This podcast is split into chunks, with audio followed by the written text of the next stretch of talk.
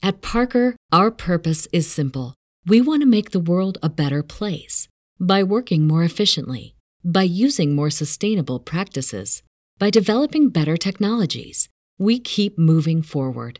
With each new idea, innovation, and partnership, we're one step closer to fulfilling our purpose every single day. To find out more, visit parker.com/purpose. Parker, engineering your success.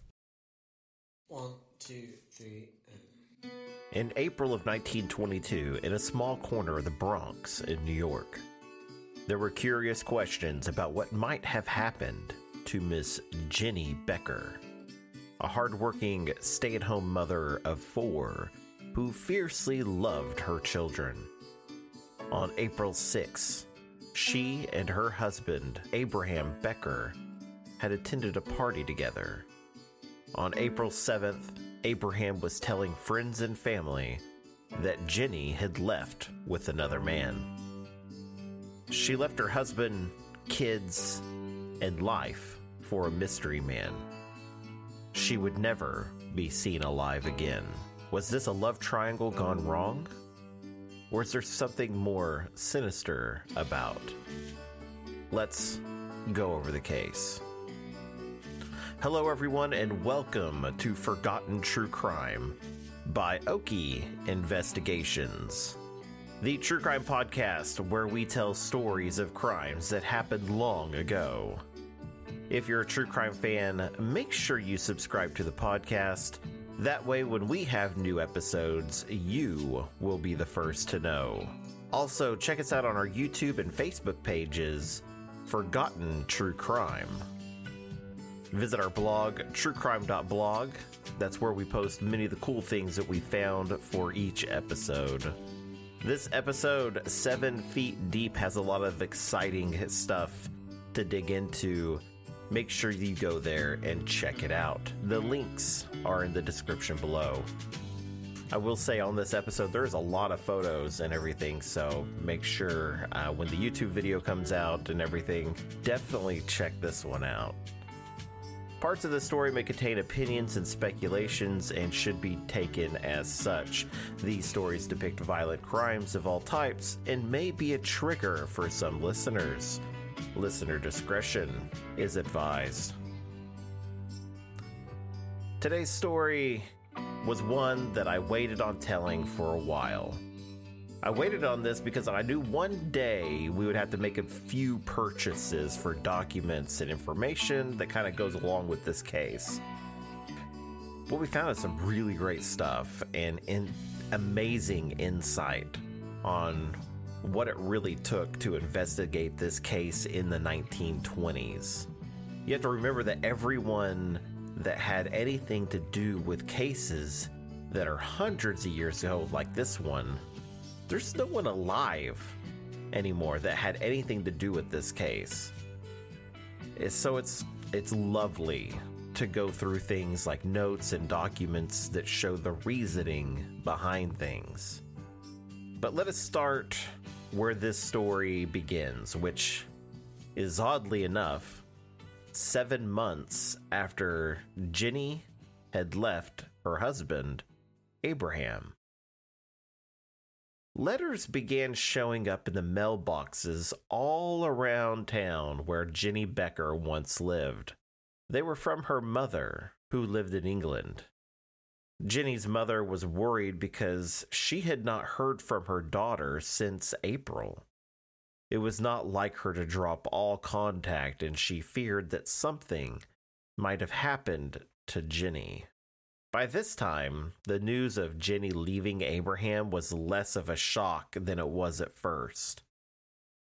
Everyone knew that Abraham was a hard man to deal with, and if Jenny chose to fall in love and run away with someone else, then who's really to blame her? The one thing that always bothered one neighbor, Miss Rebecca Baldwin, was why on earth did Jenny leave her children behind? Abraham was not a caretaker. He was the type of man who always thought about himself. When it came to taking care of their four children alone, he had them committed to an asylum instead of taking care of them. Their children were placed in the Hebrew orphan asylum after Jenny had left. Now, the Hebrew orphan asylum sounds like an awful, awful place. I did some research and found that in the early 1900s, the Hebrew orphan asylum was always filled with thousands of children, and they had little to care for them all. Very few children were adopted here because they were children from one parent homes. They weren't really up for adoption. Their mother or father couldn't care for them, so they took them to the Hebrew Orphan Asylum and used it as a boarding school. Miss Rebecca Baldwin refused to accept that Jenny would leave her children with their father. She knew that Jenny's disappearance was not news to the police. Uh, Jenny's husband, Abraham, who everyone in town had actually called Abe, went to the police just days after Jenny left and he reported her missing. And they all believed the story that she had left with another man. So Rebecca did something not a lot of people would do at the time. She named herself the detective on the case. Shortly after Jenny was reported missing, Rebecca began talking to friends and neighbors about what they knew of the situation. She wrote down everyone's statements word for word. She asked how they came to know that Jenny had left Abe, and they all had the same answer. Well, Abe told them. But it was what he said to them that didn't make any sense. Some of the neighbors said Abe said to them that Jenny had left with another man during the April 6 party. Others stated that it was after the party that Abe said that she had left. Others who spoke to Abe on the morning of the 7th state that Abe claimed that, well, he got rid of his wife. Rebecca knew that Jenny was a devoted mother, there were times in the past when Abe would have mishandled the family's account or wasn't even there altogether, and they had no money for food. Jenny would go out and beg for food for their children so they didn't go hungry. It's just the kind of thing a loving mother would do. In the months after Jenny had disappeared, Abe then brought another woman into his house, Anna Elias, who was a beautiful 24 year old woman, and he restarted a relationship with her. Yes, I said restarted. You see, in 1920, Abe had left his wife, Jenny, for Anna. He and Anna were having a baby together, and he wanted to marry her. The only problem was that he was still married to Jenny. When the two couldn't wed, that is when Anna found out that the man that she had been spending all this time with and was having a baby with was a married man. He had never told her about Jenny or his four other children. Anna told Abe that there was no way she would live a life with a married man. If he was ever single, they might try again. Abe then returned to Jenny, who let him back into the home, partly because she loved him and partly because they needed the income in the house to feed the children. Rebecca Baldwin wrote every little detail down. She marked the day that Anna started living with Abe, and she continued to wait for the day that she received just a little more evidence, and then she would go to the police. Rebecca looked for any signs of Jenny, where she supposedly went to go live with this unnamed mystery man. But Rebecca never found her. But it was when she received the letter from Jenny's mother, who so desperately wanted to hear from her daughter, that she decided to take what she knew to the police and hope that someone would listen. When Rebecca walked into the police station, officers treated her very skeptically. Although they reported Ginny's disappearance, they had largely forgotten about it. It wasn't until District Attorney Edward J. Glennon and Assistant District Attorney Albert Cohn had sat down with Rebecca that they started putting the pieces together. Rebecca was able to outline the entire timeline of events. She handed Edward the many different statements that Abe had given the neighbors, and she even included the names and addresses of everyone. She then told them about the state of the children and that Abe had been living with Anna almost as soon as Ginny was out of the picture. Now, it did seem that by this time, Anna and Abe had split up because she had then moved back out of the home. At the behest of the district attorney, Edward Glennon, officers in the Bronx quickly moved in on Abe's home and arrested him. Several detectives then started moving in with copies of the names and addresses of the neighbors who gave statements to Rebecca.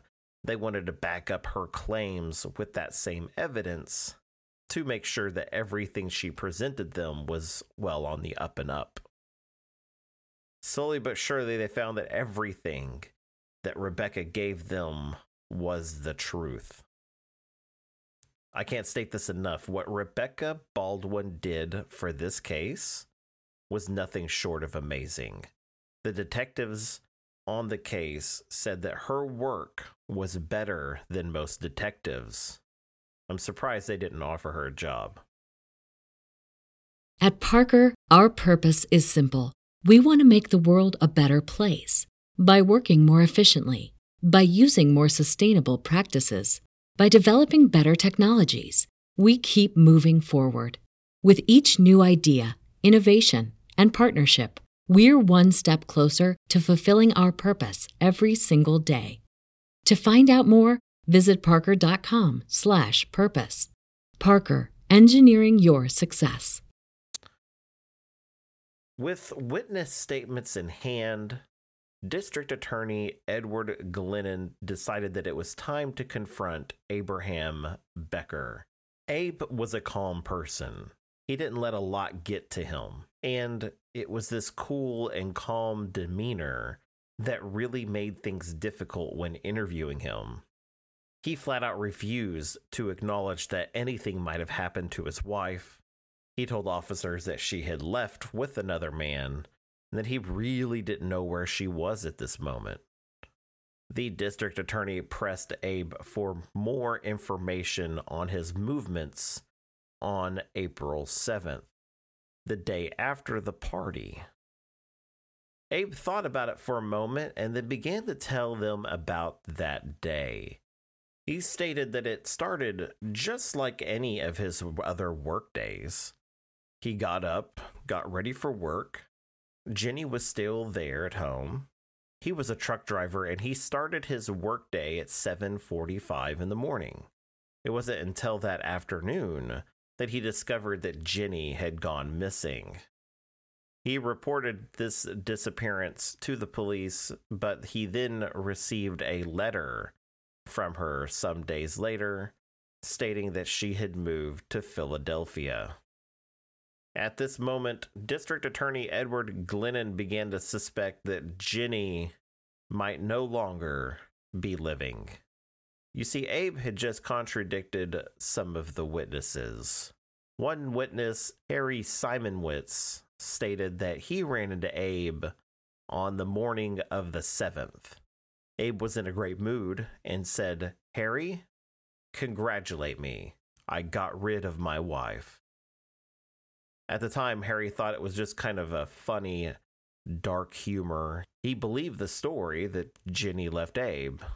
That was until the rumor started going around town. Abe denied any involvement in Ginny's disappearance. He wanted to disprove what others were saying about him, so he told the officers about his friend, that he had seen on that day to just kind of back up his statement. He told the officers that they needed to speak to Reuben Norkin and that he would set them straight. On the night of Jenny's supposed disappearance, he told the officers that he was with Reuben, although he couldn't give them a real answer as to why he was with them. Reuben had an auto shop and a dump. The officers asked if there was something wrong with Abe's car, and he told them no. But he did tell them that he brought his trash to Reuben's dump regularly. The district attorney felt as if he had enough to hold Abe on suspicion, and they brought him in front of a judge who assigned a $10,000 bail. They then locked him up at the Bronx County Jail. The most interesting thing about this was that few guards patrolled the corridors of this part of the jail. So the inmates felt very comfortable speaking freely about their crimes and what they were accused of. When Abe was placed in his cell, he was pestered into telling the other inmates why he was there. Abe told them that they were looking for his wife. They asked what happened to her, and he shied away from saying anything until he heard others talk about their crimes. So Abe finally spoke up when asked again what happened to his wife. All he would say was, The police will never find her. I hid her away, and they won't be able to find her. Abe then asked how he could get a message out of the jail. He needed to contact a friend, Reuben Norkin, and get a message to him. The inmates asked who he was, but Abe stopped talking when they didn't tell him how to contact his friend. The thing that Abe didn't realize was that every inmate around his cell were police officers. They went undercover thinking that Abe would do something stupid and freely talk about his involvement in his wife's disappearance.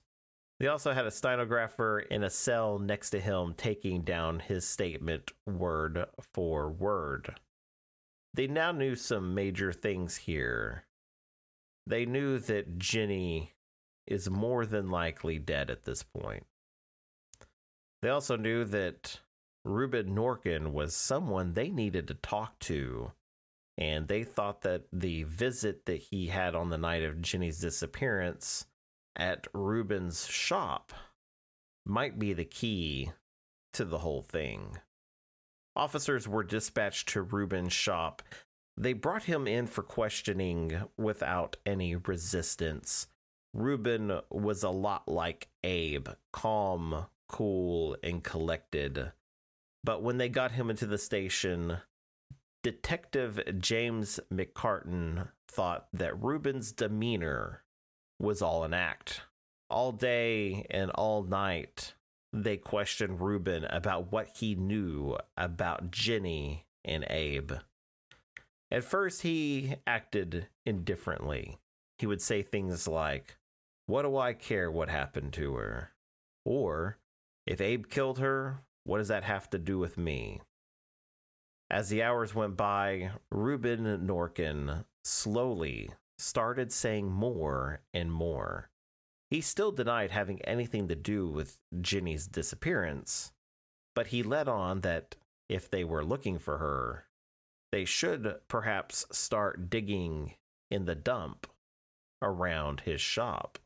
Right away, Detective James McCartan took Reuben to this shop, and then they walked out into the dump. Soon, several officers showed up as well, all with shovels in hand and ready to dig. The detective looked to Reuben and asked, Where do we dig? Reuben then looked around and led them to a spot. They started digging, but it wasn't long before they stopped. They knew that this was not the right spot. The dirt was packed and had been clearly undisturbed for quite some time. The detective began to walk around the dump, and nearer still to the sidewalk and the building, he probed the ground with a stick to see how soft it was. When the stick went into the ground with a little trouble, the detective looked at Reuben. Before he could even ask if they should dig in this spot, he saw the look on Reuben's face. He was pale and looked horrified. They didn't need to ask him anything more. The officers began digging down. As time went on, more and more people gathered along the sidewalk to see what was happening. Newspapermen had been tipped off to the story and snapped many pictures as the officers dug deeper and deeper. Hours later, they had reached nearly seven feet into the earth and moved out several large rocks from the pit.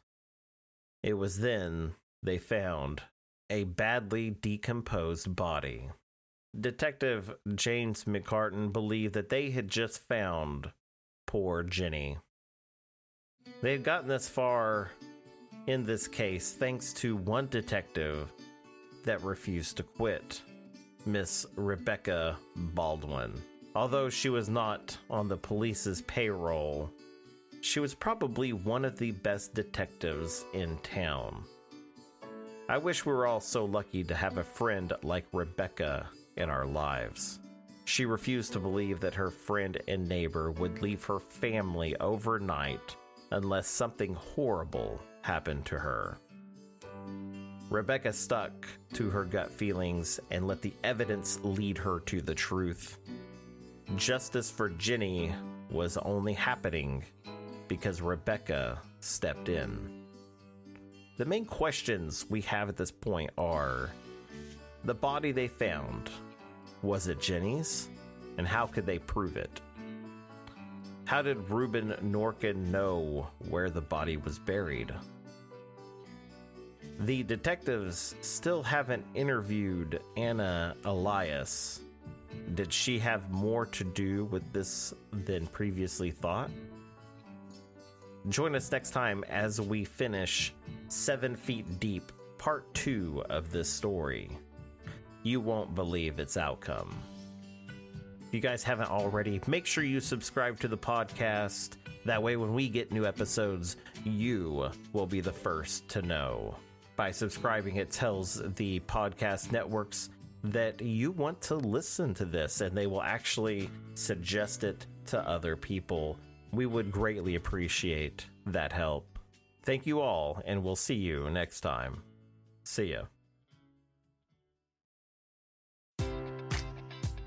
Enjoy all your favorite sports like never before at BetMGM. Sign up using code CHAMPION and receive up to $1,500 back in bonus bets if you don't win your first bet. When you register with BetMGM, you'll get instant access to a variety of parlay selection features, live betting options, and the best daily promotions in the business. And with BetMGM at your fingertips, every play and every game matters more than ever. Remember to use code CHAMPION and receive up to $1,500 back in bonus bets if you don't win your first bet. Place your money line, prop, or parlay bets with the king of sportsbooks today. BetMGM and GameSense remind you to play responsibly. See BetMGM.com for terms. 21 plus only. Virginia only. New customer offer. Subject to eligibility requirements. Rewards are non withdrawable bonus bets that expire in seven days. Gambling problem? Call 1 800 Gambler. Promotion. Promotional offer not available in Washington, D.C.